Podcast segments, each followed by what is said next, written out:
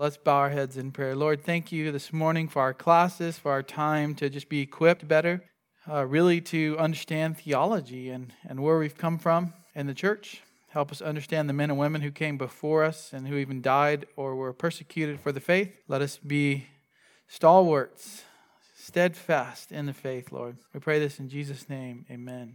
All right, so we're really, Forrest and I were just talking about the book series, Long Line of Godly Men most of which is by Steve Lawson. And that's really what we often look at in church history. We're looking at a long line of godly men, men who stood for the truth, who taught the truth, who preached the truth, who wrote books about the truth of Scripture.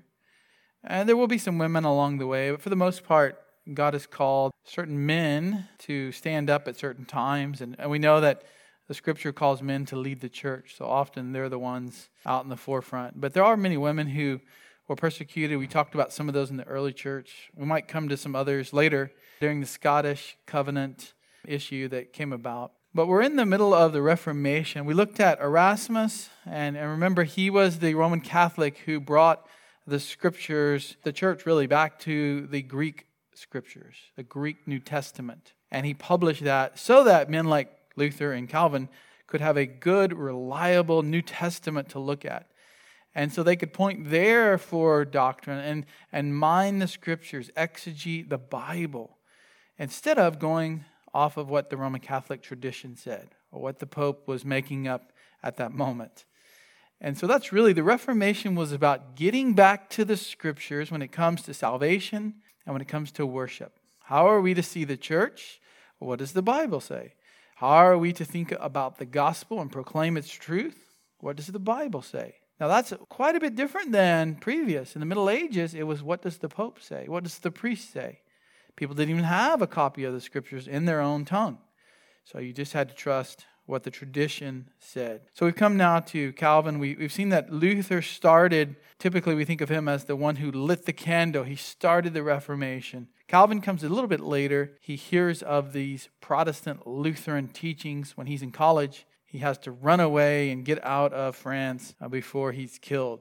And we covered some of that last week how he was born in France, 1509. His mother died. His father wanted him to be a lawyer. There he is, looking like a youngster. He's got a longer beard than some of us older guys here. Um, he goes to get educated. We looked at this. He quit law school and enrolled at a different college. And his, his father decided, first of all, his father did want him to be a priest, but decided a lawyer made more money. And it was there at the second college that he went to that he heard preaching preaching from a man who was going against some of the Pope's teaching. His name was Nicholas Cop. And uh, Calvin used to enjoy hearing Cop preach and got to know him and got to know sort of the student group that heard Cop preach. And whenever Cop was being persecuted, then all his friends are going to be thrown in with that. So they all had to leave. Here they are, or a statue, sorry, a statue of Nicholas Cop, where he preached outside at the college there in Paris. So we were just at this point now where Calvin's on the run. He's he's fully reformed, and uh, he's not on the run like we would think of today. He's got to go hide out in a cabin somewhere in the woods. He's just left the country and gone to other places that are more open to the Reformation, particularly in France and Switzerland. So Calvin is going around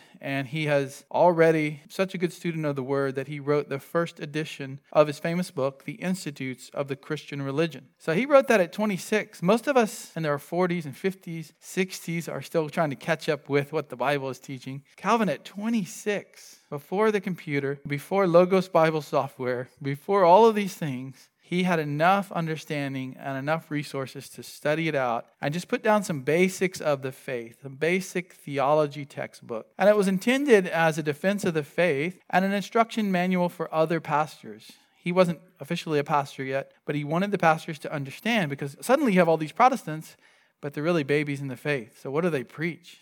And let's make sure they don't preach the wrong thing. So he, he went back to France, uh, had to run again. So he goes to Strasbourg. And uh, because of French movements, troop movements, he had to go around this battle that was happening. And he ends up going through Geneva. And I mentioned last week that he met this guy. This is the same guy here, just one's a color and one's black and white. Uh, he met this guy, William Farel. And Farel was, was truly a red headed, fiery preacher. And Farel was sort of the interim preacher in Geneva, Switzerland. And here comes Calvin. He knows Farel somewhat, so he stays there. And he says, I'm going on to Strasbourg. I just want to write. I just want to study. Maybe I'll teach if somebody would like to know what my beliefs in theology are. And Farel essentially says, God will curse your books if you don't stay here and be a preacher and a pastor in this city, because we need pastors here. And that scared Calvin. Uh, there he is, sort of, you know, being thrown back in his chair and Farel's pointing a finger at him. And he believed it. Calvin believed that God would curse him because there was a need for preaching, and that's clearly in the scriptures.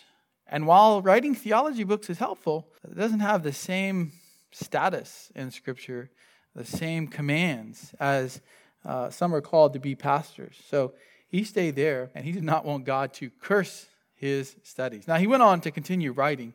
So that just goes to show you can be a a pastor, a person can be a pastor and a scholar. But Calvin thought, I just want to be quiet in my study and not have people bother me. And I remember hearing this story before I went into ministry, and I was much the same way. I loved uh, studying. I got rid of all my business books, and I was replacing them with theology books. And I was playing catch up because I'd been a Christian too long and not known the truth about Scripture.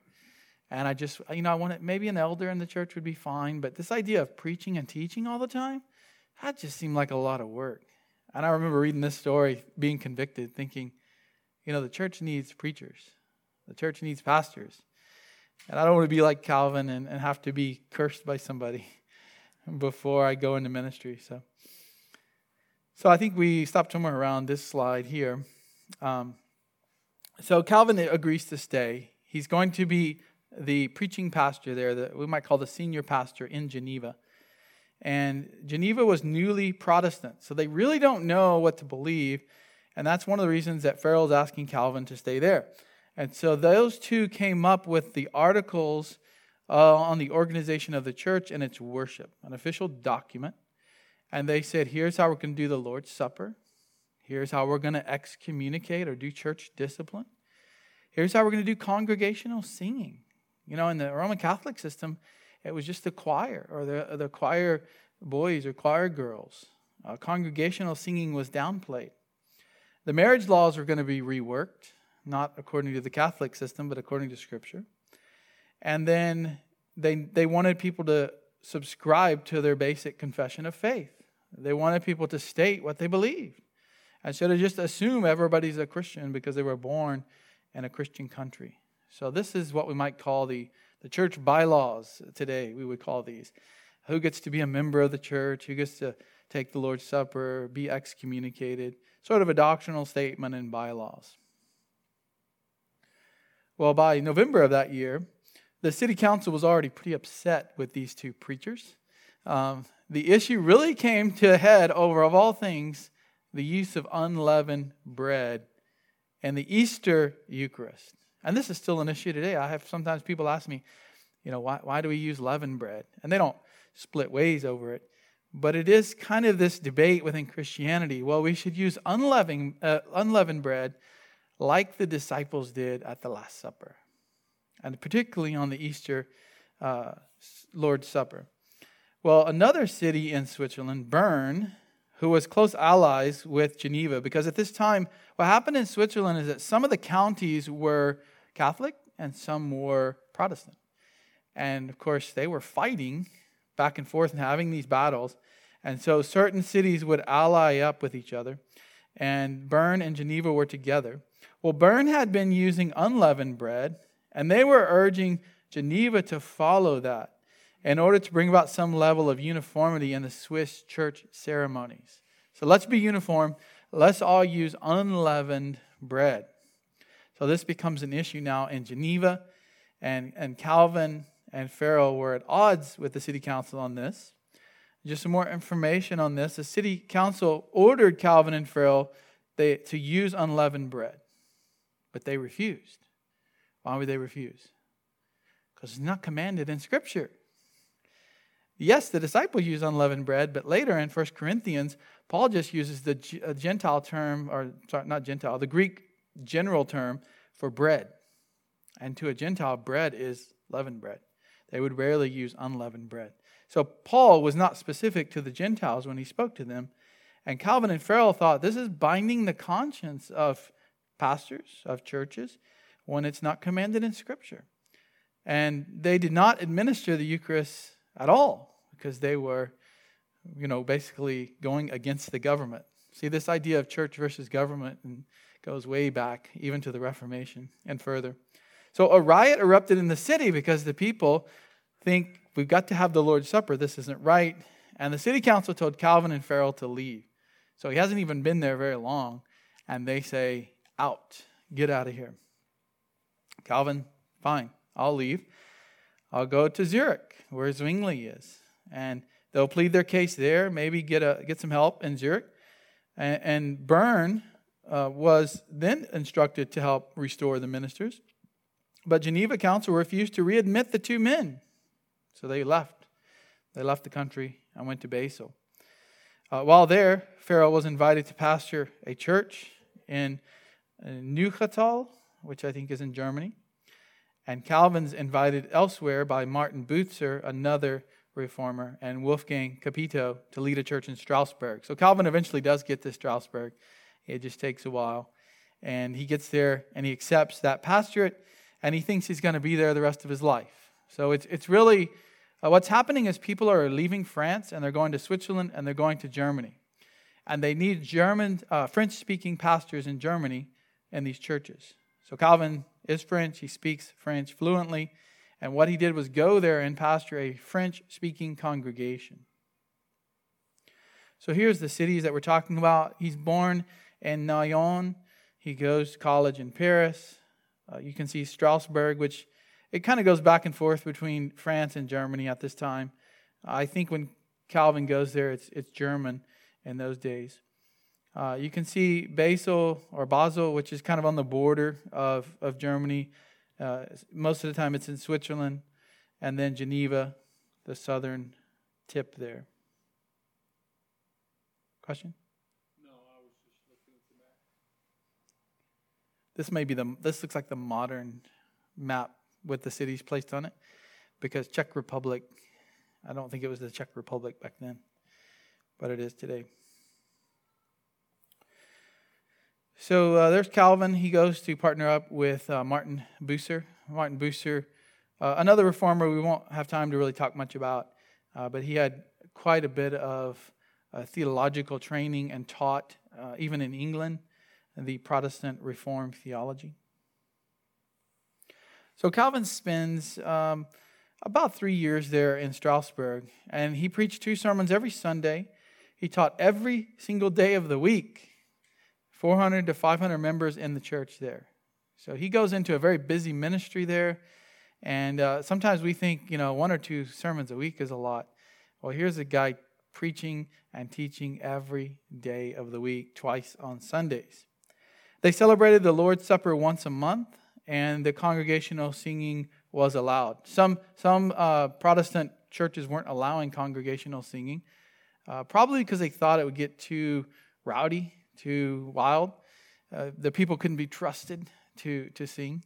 Um, the, the Catholic Church hadn't done much of that. And so they were doing congregational singing, uh, celebrating the Lord's table once a month. While in Strasbourg, uh, Calvin worked on a second edition of his Institute. So he keeps growing this uh, book, this theology book called the Institutes. And there wasn't a lot of theology books at the time. They couldn't just go to the church bookstore look at 10 different theology books and pick one. There were very few works that helped a person understand the Bible. You had some sermons that were being printed in books and commentaries, but this Institutes really was a bestseller right away because there's so few Protestant works. Protestantism is brand new.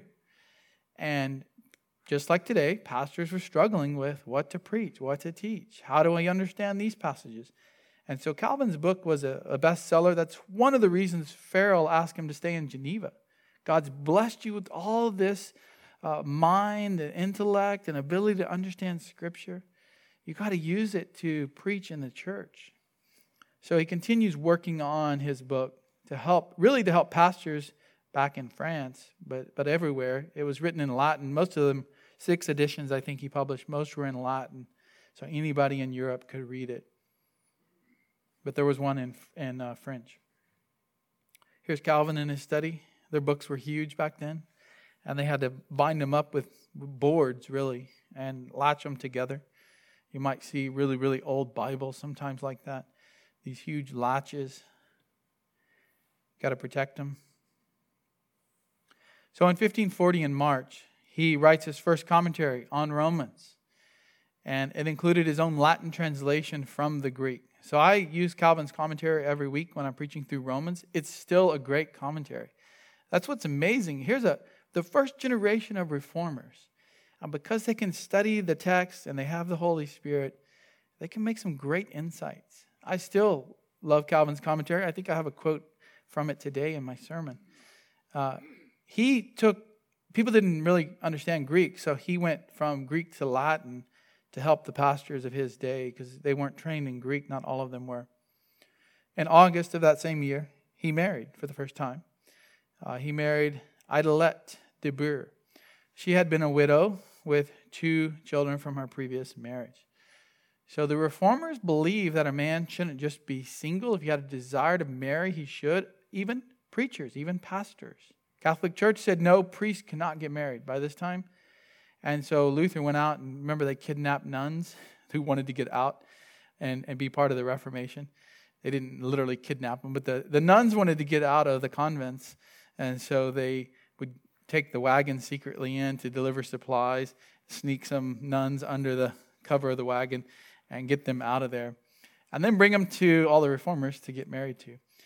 And so people were always pressing on Calvin, you need to get married, you need to get married. And he would say, you know, I'm single, I don't need to get married, singleness can be blessed.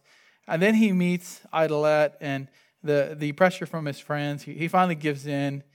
He loves her, he marries her. Um, so during this time in Strasbourg, the city council in Geneva began to rethink its actions against Calvin.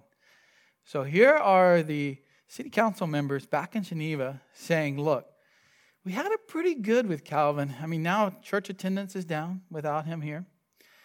The alliance with Bern is being strained due to some issues over land quarrels. And most of all, the Roman Catholics were threatening to undo the reforms the city had made. So there are Roman Catholics that are also in Geneva. They're, they're moving into Geneva and they're starting to get more influence. And one thing the city council doesn't want to happen is for the city to switch back to Roman Catholicism. I remember, up until really modern times, whatever your council or king or whoever your rulers were, whatever their religion was, that was the religion of the nation. That was the religion of the people.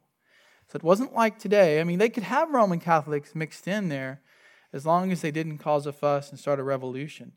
But if the city council gets a lot of pressure from the people to switch back to Roman Catholicism, there's going to be a civil war in the city there. So they're really concerned. So they're going to have to come with their hat in their hand, we would say, and beg Calvin to come back. Uh, there's his wife, the only, I think, painting that survives of her. Some fancy dresses there. Those brass brass beads. Anybody know? Come to our Reformation celebration. Looks like brass. Come to our Reformation celebration because I think there's a costume uh, when we do that, that that is very similar to hers. So on September 21st of that year, the council invites Calvin to return. And here's what he says first of all. He says, Rather would I submit to death a hundred times than to that cross, talking about what happened there, on which I had to perish daily a thousand times over. I'd rather die than go back there and be put on the cross a thousand times every day. Nonetheless, he agreed to follow the Lord's calling, whatever that might be. So he, re- he recognized once again, God's calling me to go back. I better go. So in that summer, he agreed that the church in Strasbourg would lend Calvin to Geneva. They needed him so badly, the church in Strasbourg said, We'll lend you there for six months. while he stayed there the rest of his life. And that really is a good thing, as, as we'll talk about. So let's talk about his later ministry in Geneva. The council brings him back. And he says, Fine, but I'm coming back and we're going to get some more things down on paper. We're going to pass the ecclesiastical ordinances. And he says it's going to be real clear there's four offices that are going to minister the word in Geneva. And also, there were suburbs and outlying farms and villages. Geneva is sort of a, a city state. We might think of it like that. So he said, Look, here's the first one. Pastors are going to preach and administer the ordinances. These are the elders of the church um, in Scripture. But often we do sometimes call the, the ones who preach and teach the pastors. And that's what he was referring to here. Secondly, he said doctors who provide religious instruction. Remember, the word doctor, until very recent times, means an educated person who can teach. That's what the Latin word uh, doctor meant teacher, someone who studied. And in the Middle Ages, people who got very studied in theology were first called doctors of theology. So these are the seminary professors, the college professors, the ones who would teach the adults and teach the pastors religious instruction. Thirdly, he said we have elders who help the pastors and oversee discipline. So here's how I would just take a very slight disagreement here with Calvin because I think pastors and elders are the same office. There are some who are we might call staff elders, those who are paid to preach and teach more and spend more time doing that. Uh, but it's not uncommon today to even see this difference between pastors and elders and deacons who would care for the needy. So, even with my minor disagreement aside, this is a huge change because, again, the city had been Roman Catholic, they're recently converted to Protestant. And here's Calvin saying, let's get on paper the different offices. And he's, he's really trying to get at the city council members have no right to tell the church what to do. Don't come and tell us to use unleavened bread. You're the government these are the offices in Scripture. And the doctors would be the, the teachers in Ephesians 4.11. So you have pastors, some who are pastors and teachers. And that's what he's talking about there. So he's trying to make sure they understand these are the ministers in the church, the four offices. So he said to settle any issues that come up in the church, we're not going to the city council. We're going to have a consistory or an ecclesiastical court that's created that would judge ecclesiastical affairs. So he's saying, we're not going to take this to the city council. We're going to take this to men in the church. These would be elders from the main church in Geneva and then the other smaller churches around. And they're going to decide on matters of the church. So in 1542, Calvin then publishes a book on prayers, a book on hymns, and a catechism of the Church of Geneva. A catechism is simply something you train your children up by. You teach them theology by asking them questions, and then they give the answer. And Calvin himself would catechize kids in the afternoon on Sundays in between services.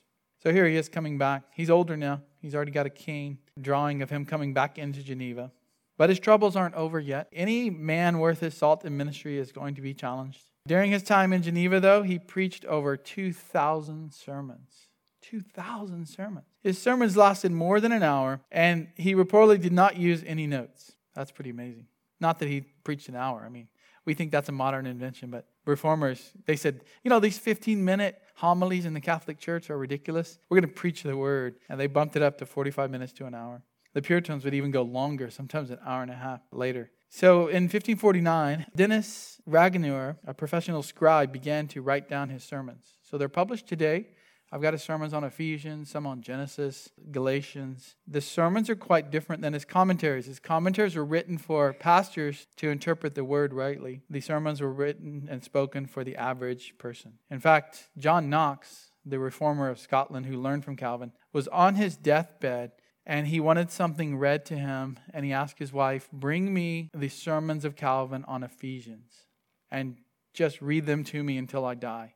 Because he said those are the best sermons I'd ever heard from Calvin on the Bible. By the way, I didn't mention when Calvin came back, do you know what the text that he chose to preach on was when he came back into the city? He had been preaching on Acts before he left, and then he just stopped and, you know, they, he, they got kicked out. When he comes back, he picks up in the next paragraph of the one that he had left off from three years ago, continuing his exposition of Acts. I believe it was Acts. I don't have a slide for that though. In uh, 1549, his wife died. She had given birth to a son in 1542, but he was born prematurely. So he did not live very long. Calvin expressed his sorrow for his wife. He says, I've been bereaved of the best friend of my life, of one who, if it has been so ordained, would willingly have shared not only my poverty, but also my death. During her life, she was the faithful helper of my ministry. From her, I never experienced the slightest hindrance. So sometimes people hear of John Calvin or they hear of what's commonly called Calvinism,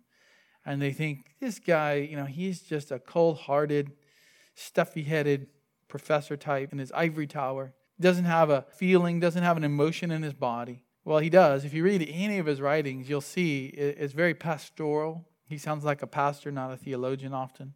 And here's just a little glimpse into his heart here. He was shaken. They'd only been married about nine years or so, and he's pretty upset. He's lost a child with her. And he doesn't remarry after this. He goes on to live out his life as a single man. Here's a drawing that was made. This was in the 17th century, so 1600s, a little bit later, and they would do these woodcut drawings. And this is uh, an idea of all the men involved in the Reformation. And so they're in, they're in Latin there. But you can see some of these names. Um, we've got Bucer up top. Right in the center by the candle is Luther. And the, the Latin there, going right by the candle, says, The candle is lighted, we cannot blow it out.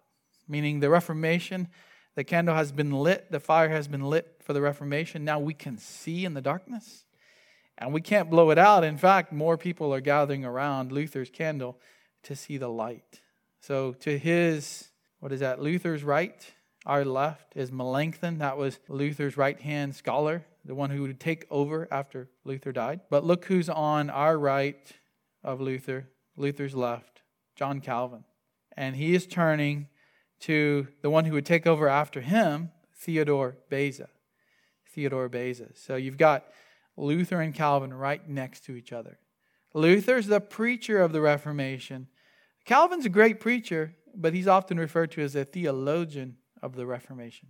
I, I kind of like Calvin's sermons better, but Luther was more fiery. He could attract the crowds. He was, he was incendiary with his sermons sometimes. Uh, Calvin wrote books and preached. So, great preacher, but his lasting legacy, especially early on, is going to be the institutes, the commentaries, and his sermons that are put in print. And then there's some others here. Well, we might uh, mention John Knox in coming weeks here. We've already talked about John Huss. He's the one on the far left of the table there. Uh, Jan Hus. He was a um, pre reformer. And uh, I think we got the Pope at the bottom there. He's got, I don't know if that's the devil with horns there, and all of his cardinals there. They're not named, but they're trying to blow out the candle as best they can. It even looks like one of them has a magic wand there trying to do some hocus pocus. Um, somebody will have to do some research on on this drawing. Others, far top right, uh, William Perkins. He's the one who would start the Puritan movement in England in the six, uh, late 1500s. Peter Martyr, Zwingli at the very top behind Luther. Zanchi over there, he's got quite the beard. That's pretty much everyone, I think.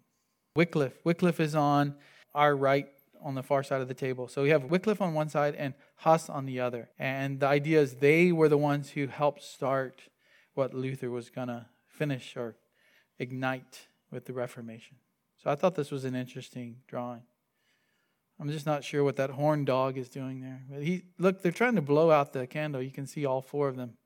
The evil four horsemen of the apocalypse is probably what Luther called them. Uh, I would I wouldn't doubt. He believed the Pope was the Antichrist and they're all trying to blow out that candle. And the thing in Latin says we cannot blow it out. All right, well, let's talk about the conflict because Calvin's days in Geneva after they invited him back, it wasn't all roses. In 1546, those who did not like Calvin's reforms began to become organized. They began to get organized in an opposition, and they called themselves, or they were known as, the Libertines. They thought that Calvin was too strict. They thought he was too harsh. The reforms that he was making were, were too hard. And they wanted more liberty, these people did, to do things their way. They were called the Libertines. So in January of that year, uh, the first one that really is, is known by name is a playing card maker. Playing cards, which essentially is gambling back then. and that would have been outlawed by Calvin's reforms. His name was Pierre Ameaux, and he called Calvin a Picard, which is a derogatory name in French. And that's not going to be enough. You can't just say, oh, I don't like the guy, I'll call him names. You have to make up something. And so they said, he's a false teacher. He's teaching false doctrine. And this began to spread around the city. And as a result, the consistory, which is consistories, the elders around the city that gathered together, they came to Pierre and said, That's not right. You're in sin. They made him publicly parade through the city and beg God for forgiveness. So they said, You've embarrassed our preacher, our famous preacher, John Calvin. You're going to go through the city and beg God for forgiveness, and everyone will see it. Well, the libertines were not very happy, but at least Pierre is pretty quiet after that. Several months later, Ami Perrin, the man who had officially invited Calvin back to Geneva, so he was on the city council previously, he had invited Calvin to come back. He begins talking against Calvin. The consistory brings him forward and says, What's going on? You have breached the anti dancing law. We laugh at that today, you know, dancing. But back then, dancing and drinking and partying was something that was a way of life. And it had gotten to where there was so much sin during the Roman Catholic days that they were always dealing with these sin issues. And they had outlawed dancing, which meant drinking parties as well. And so they brought Ami Perrin before the consistory and disciplined him. Well, that's going to cause more hostility towards Calvin Anytime you do church discipline, even today, there's always people who don't like it. That's their friend. That's that's their their friend. The elders, the consistory must just be confused. They don't understand. And so now you start to build up animosity in the whole city. So much so that the libertines were denied communion because they were living an ungodly life. But they came to church because all people had to come to church by law. You had to show up at church on Sunday at least. They came to church and it was once a month communion, and the church elders said, We're not giving you communion, you're living a life of sin. And they said, You will give us communion, and we'll gather together on the floor and come draw our swords to get communion. You can see in the drawing here, the guy's about to draw his sword, and there's Calvin, famous drawing here. He's, he's got his hands down on the communion plate and he's saying, Get back. And some of his elders are surrounding him there. And these libertines are demanding that Calvin serve them communion. And he doesn't do it. Even though they threaten to chop off his head, he doesn't do it. So they don't get communion. Essentially, they're church disciplined. That's, that's what it means to not receive communion. In June 1547, somebody sends Calvin a letter threatening his life. By the way, this is a picture of the cathedral today. What they did was the Roman Catholics built these big cathedrals, and then when the Protestants took over, they just ripped out all the stuff that was Roman Catholic, all the statues, all the paintings, get it all out of here, get the altar out, and then they built a pulpit off to the side. And, and that's what you can see right here. So the communion table is down on the floor, but behind it is the pulpit. And Calvin would go up those stairs into the pulpit. But it's, it's sort of off to the side of the cathedral, because if you put it in the very far back where the altar used to be for the Roman Catholics, that's too far from where the people sit. So there it is today. If you go to Geneva, you can see it. The cathedral's still there. Calvin got everything out that was Roman Catholic that he could, except the cross on the very top of that steeple. And he even said, I don't want that cross up there because it's not commanded in Scripture that we need to have a cross. And he goes, I wish God would remove it. And sure enough, lightning struck it a few years later and knocked it off the top. And it's never been there since. So a letter got sent to Calvin threatening him with his life. A man named Jacques I believe that's how you say it. Somebody corrected me. Jacques? Jacques, whatever. Confessed to the crime under torture. They had to torture him, the city council did, to get him to confess. Whether he did it or not, we don't know. And he was condemned to death by the civil court. By 1553, the Libertines had gained the upper hand. They had enough people on the city council to do something about it. So Calvin says, It's done. I'm going to resign. I know you guys have it in for me. And they refused to let him resign. They wanted him to stay on as the pastor. So there's a, a picture of it today. You can go there and visit. You can see how the pulpits, and, and some Protestant, Presbyterian, especially churches and Reformed, will have pulpits sort of like that today. Not off to the side, usually it's to the center, but they built it to the side to get closer on one of those arches to get closer to the people. Calvin's position changed with uh, the events surrounding the arrest and execution of Michael Servetus. So the city council had it in for Calvin, but they didn't want him to resign. And then suddenly this trial comes about with Michael Servetus, and that changes his position with the city council. So let's look at Michael Servetus because a lot of uh, Arminians today will bring up Michael Servetus. So if you mention Calvin, you'll probably at some point hear about Michael Servetus. Servetus was an anti Trinitarian, so he was what was known as a heretic then and a heretic today. His views against the Trinity were well known. The Catholics wanted to catch him and burn him at the stake, and the Protestants wanted to catch him and burn him at the stake. Why? Because a heretic back then was seen as a rebellious insurrectionist. Remember, the government and the religion tied together. You overthrow one, you overthrow the other because they're tied together. If the king is Protestant and you rebel against Protestantism, then you're going to have to kick the king out to get your religion back, Roman Catholicism. So anytime this kind of stuff happens, they are seen as a belligerent, a insurrectionist. Servetus was sort of traveling around Europe, escaping these different countries when they would get close to catching him. He was writing books. I think he mapped out the um, pathways of the heart and the way that the blood pumps around the cardiovascular system. He was just doing various studies, writing books on various things. But he was a staunch anti Trinitarian. He was going around telling people that the Trinity, Father, Son, and Holy Spirit, were not God. There was only one God. So he exchanged a number of letters with Calvin. He's writing Calvin. He's saying, Calvin, you're wrong. Here's why you're wrong. I'm coming to Geneva. I'm going to spread my teaching in my books. Calvin said, Don't come. They're going to catch you. City council is going to burn you at the stake.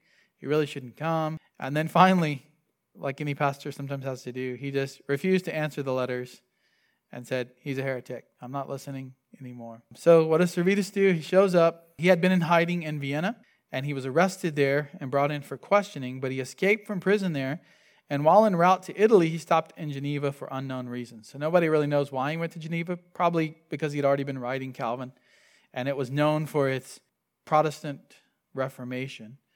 And heretics always go wherever the action is. And so he was arrested there and tried. The city council found him guilty of treason, the Geneva court, so the secular courts, which had gotten the opinion of other Protestant cities in Switzerland. All the other Protestant cities agreed they needed to put him to death because that was the law of the land. So he was burned at the stake on October 27, 1553, though Calvin had requested that he simply be beheaded. So what people will say today is, well, Calvin killed Michael Servetus. How can you agree with his theology? So on and so on.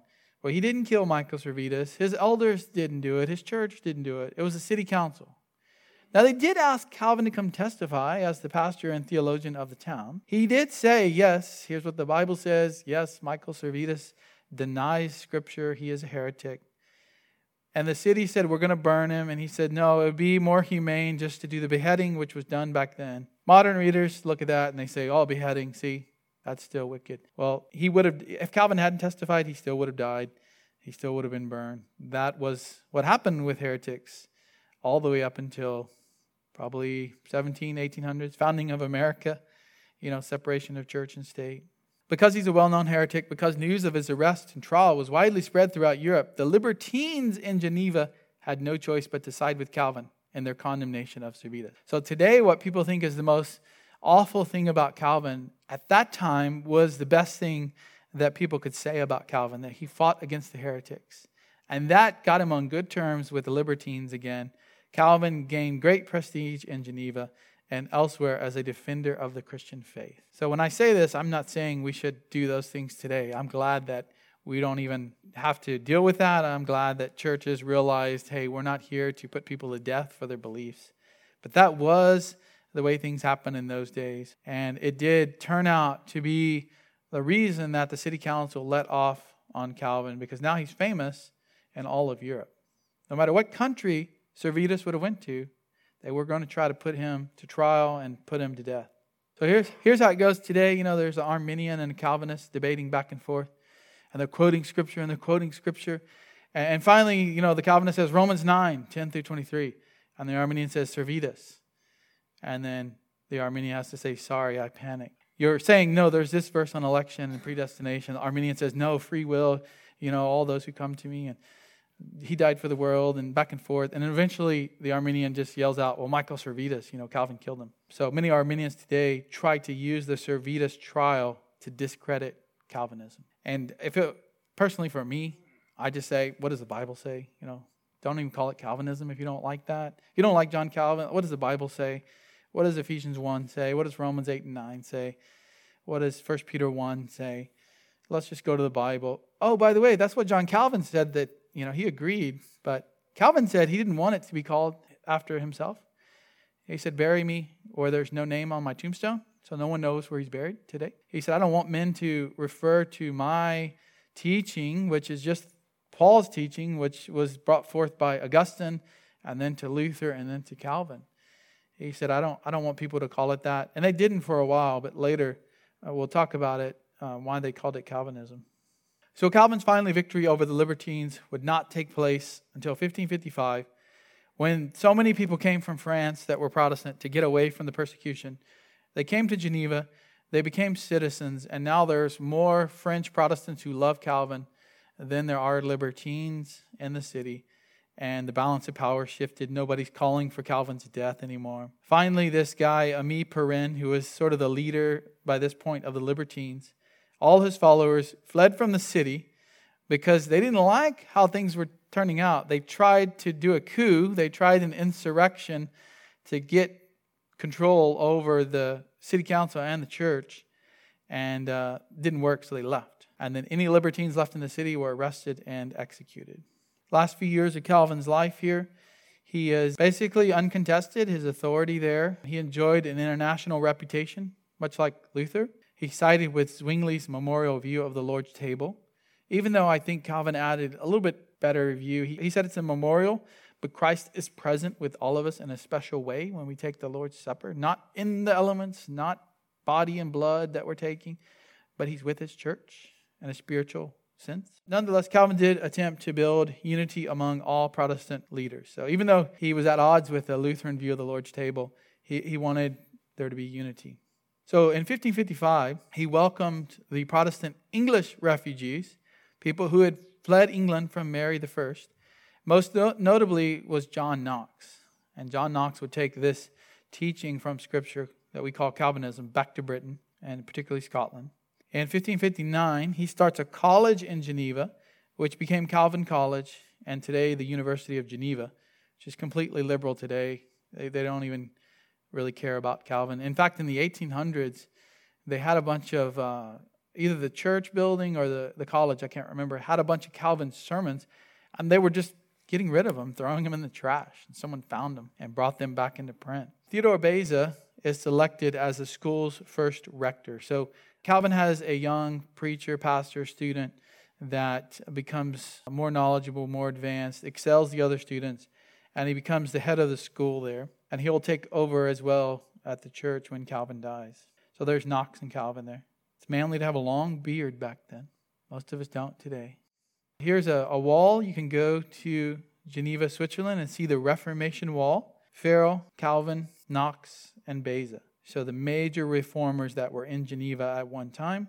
And uh, this wall is often defamed. They throw all kinds of rainbow stuff on it. And in modern times, they, they tried to destroy it. It's been repaired, cleaned many times. Uh, these are big, big statues. Anybody been there? Yeah, these are cut in out from the rock here, and, and they're large. I wish I had a person standing in front to show you, but if you ever get a chance to go, you can see the church. You can see Calvin's chair there in his later age, he, he sat in this chair all the time in his study, but in, in later times, he got sick. He had a fever in 1558. He thought he was going to die. So he quickly rushed to revise his institutes. And uh, the result was another expansion of that from 21 chapters to 80 chapters. Uh, but this chair was used for Calvin to preach out of when he couldn't stand up. They would seat him or haul him up in the chair and he would preach from the chair. Uh, he did recover from that fever, but he later strained his voice. He was always sickly. He had um, asthma, he had all kinds of bowel problems. That was pretty common back then, but he had been more sickly even from his childhood. And so this began to catch up with him. He started having violent coughing. This resulted in a burst of blood vessels in his lungs. His health continued to decline. He preached his last sermon, February 1564. He died. He couldn't preach for some months after that. He finally died at the age of 54, May 27, 1564. And it's, it's kind of interesting. Spurgeon died, I think he was 55. Calvin died at 54. They say it's because these guys gave it all and, and died early. I don't know. They both had health conditions from many years previous that caught up with them. Uh, initially, his body was laid in state so people could come by and look, and many people did come to see it. The adoration, though, was so great that his fellow reformers feared a cult following would develop. As a result, they buried him in an unmarked grave in a public cemetery. That was his wish anyway. And so no one knows where his grave is today. Uh, you can't find it when you go to Geneva because no one marked it. So here's a, a famous painting. He's on his deathbed, and there are eight men who were there listening to him. Even on his deathbed, he was teaching the Bible. He was trying to preach a sermon to those men in the room, and they were all with him, praying and helping him be encouraged as he goes into the next world. Let's talk a bit about his writings because they are things I would recommend to you. Even if you're not that interested in Calvin or that interested in, in theology in general, the Institutes is a helpful reference work to have. It's easier to read in some respects than theology books today.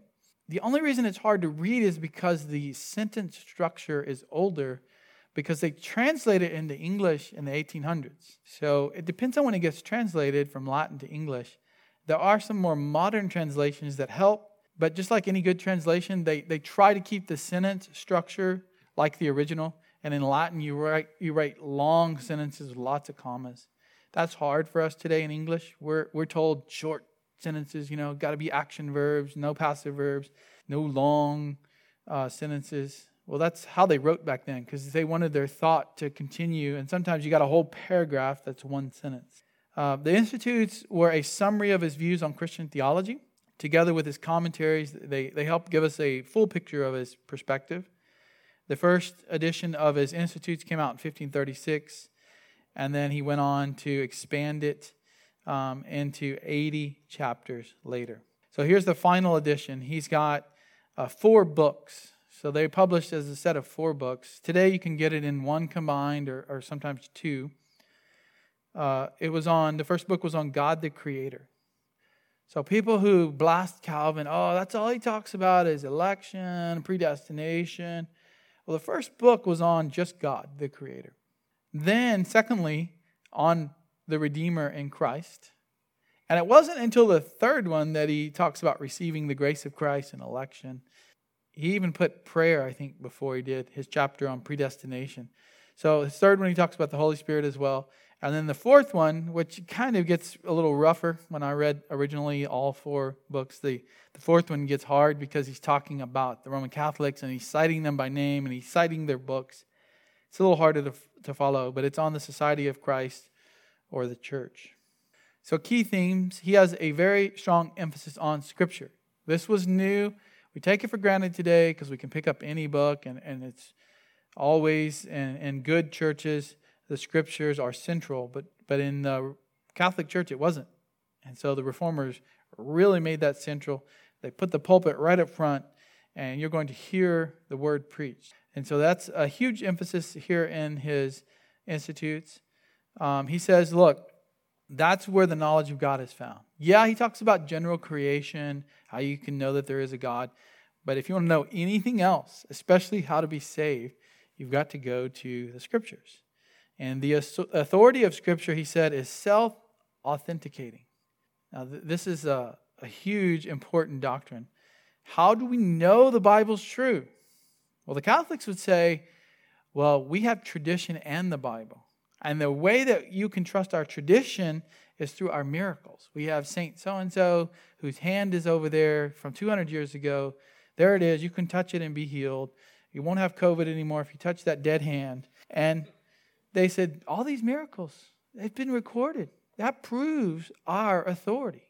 And whenever we interpret Scripture, that is the authoritative interpretation. Calvin said, no, the Holy Spirit is in us, and the Bible working through the Spirit to interpret it is self authenticating. It proves itself, and the Spirit in us confirms that truth, which makes it very subjective for unbelievers. They don't like that, you know. How can you say the Bible's true? Oh, you're just circular argument, circular argument. Well, at the end of it, everybody's circular in their arguments. Even the unbeliever gets back to, well, man says it. Our mind says it. The textbook over there says it. Darwin says it. There's some basic level of argumentation everybody gets down to. Uh, the Christian can only go as far as God and what he's revealed in Scripture. Uh, his institute defended the Trinity, defended divine providence, defended predestination and salvation. He argued against the Roman Catholic use of religious images. Images, he said that's idolatry, and he denied papal authority. Uh, other key themes, he talked about original sin. This is what Augustine had taught in the 400s that man is born in sin. He has a sin nature that is in him that causes acts of sin to come out of his heart into his actual life. Um, that's because of the fall, and that's in Romans 5. Uh, he said, We're justified by faith alone in Christ alone. And he said, We need to have obedience, though. The Catholics don't like justification because that says, Oh, you're saved. Now you can go live as a sinner. No. The reformers emphasize obedience after you were saved, after you were justified. And he said, There's an invisible church. That's the true church. It's not what the Roman Catholics say, it's the people who are actually saved through faith alone in Christ alone. There's only two sacraments not the sacrament of marriage, not the sacrament of the holy unction at death, and not baptism as a baby. But he says, look, the true sacraments are baptism and the Lord's Supper. And he held that memorial view of communion. Here's a picture of the newest translation, and probably the easiest to read. It's a new translation, and it's not the last one, it's not the 80 chapters, it's the middle one.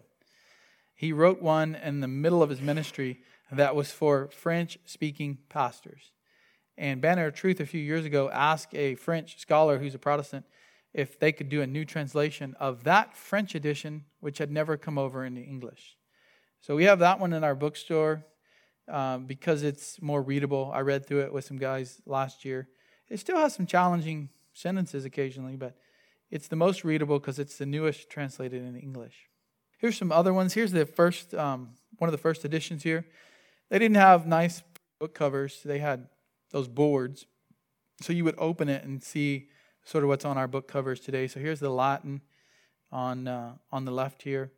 Later in the 1800s, a man named Henry Beveridge would translate it into English, and that's probably the most well known one because it's been around the longest in English. I'm not sure if it was the first English one, but uh, it was a major English translation, still in print today. And then the scholarly edition, the one that you have to cite in papers at the seminary or wherever you're writing, citing Calvin, is the McNeill edition. It's pretty much uh, Beveridge, but it's been updated, and edited by McNeill with new footnotes. So the first time I read it, I did the two volumes on the right, and uh, that was the long process. I think I did it over two years. Autumn and I both, as we were doing our Bible in the in two years plan, we did uh, Calvin's Institutes as well. But I don't recommend you start with that. I recommend you start with that one if you want to read the Institutes. His commentaries are great too. In uh, 1540, he did Romans. That was the first one he went on. Uh, you can kind of see there, he went through all of them except 2nd and 3rd John and Revelation and the New Testament. Uh, he said Revelation was a challenge and he wasn't going to do a commentary on that one. He also wrote commentaries from the Old Testament, Genesis through Joshua, Psalms, and Isaiah. Uh, the stenographer notes were published from his lectures on Jeremiah, Lamentations, Ezekiel, Daniel, and the minor prophets. So there are some Old Testament books he didn't do as well, but we have quite a few. Uh, there's the set that came out at the 500th anniversary in 2009, I think it was, by Baker. And I was just learning about Reformed theology, and this was 2000 and yeah, 2009, 2010. And I thought, well, I've got to get Calvin's commentaries. I don't know much about him, but I need that set so I can look up some uh, interpretations from Calvin. And it just so happened that this was out in print at that time, and I got it on sale at Christian Book for 99 bucks. I think it originally came out, it was around 300. And then after that, they only published so many, and they, they quit publishing these. So you can't hardly find them in hardback anymore. A great set to have. All right, uh, here's a map to finish out here. Calvinism would spread, it will go to England, and it will influence what becomes the Anglican Church It will go to the blue areas, Scotland, parts of France, the Netherlands. Uh, it does not go to the Eastern Orthodox. Uh, Lutheran stays Lutheran, and some areas of Europe remain Roman Catholic. So next week, we'll talk about the Synod of Dort and uh, Arminianism, and probably get into the English Reformation. Let's pray. Lord, thank you for our time today. Thank you for men like John Calvin who wrote so much we can learn from. We know he wasn't perfect, and, and we're not perfect either, Lord, but there's a lot we can learn from men like that who preached and wrote and remained faithful amidst trials. So help us to be grateful for those who went before us. In the name of Christ, amen.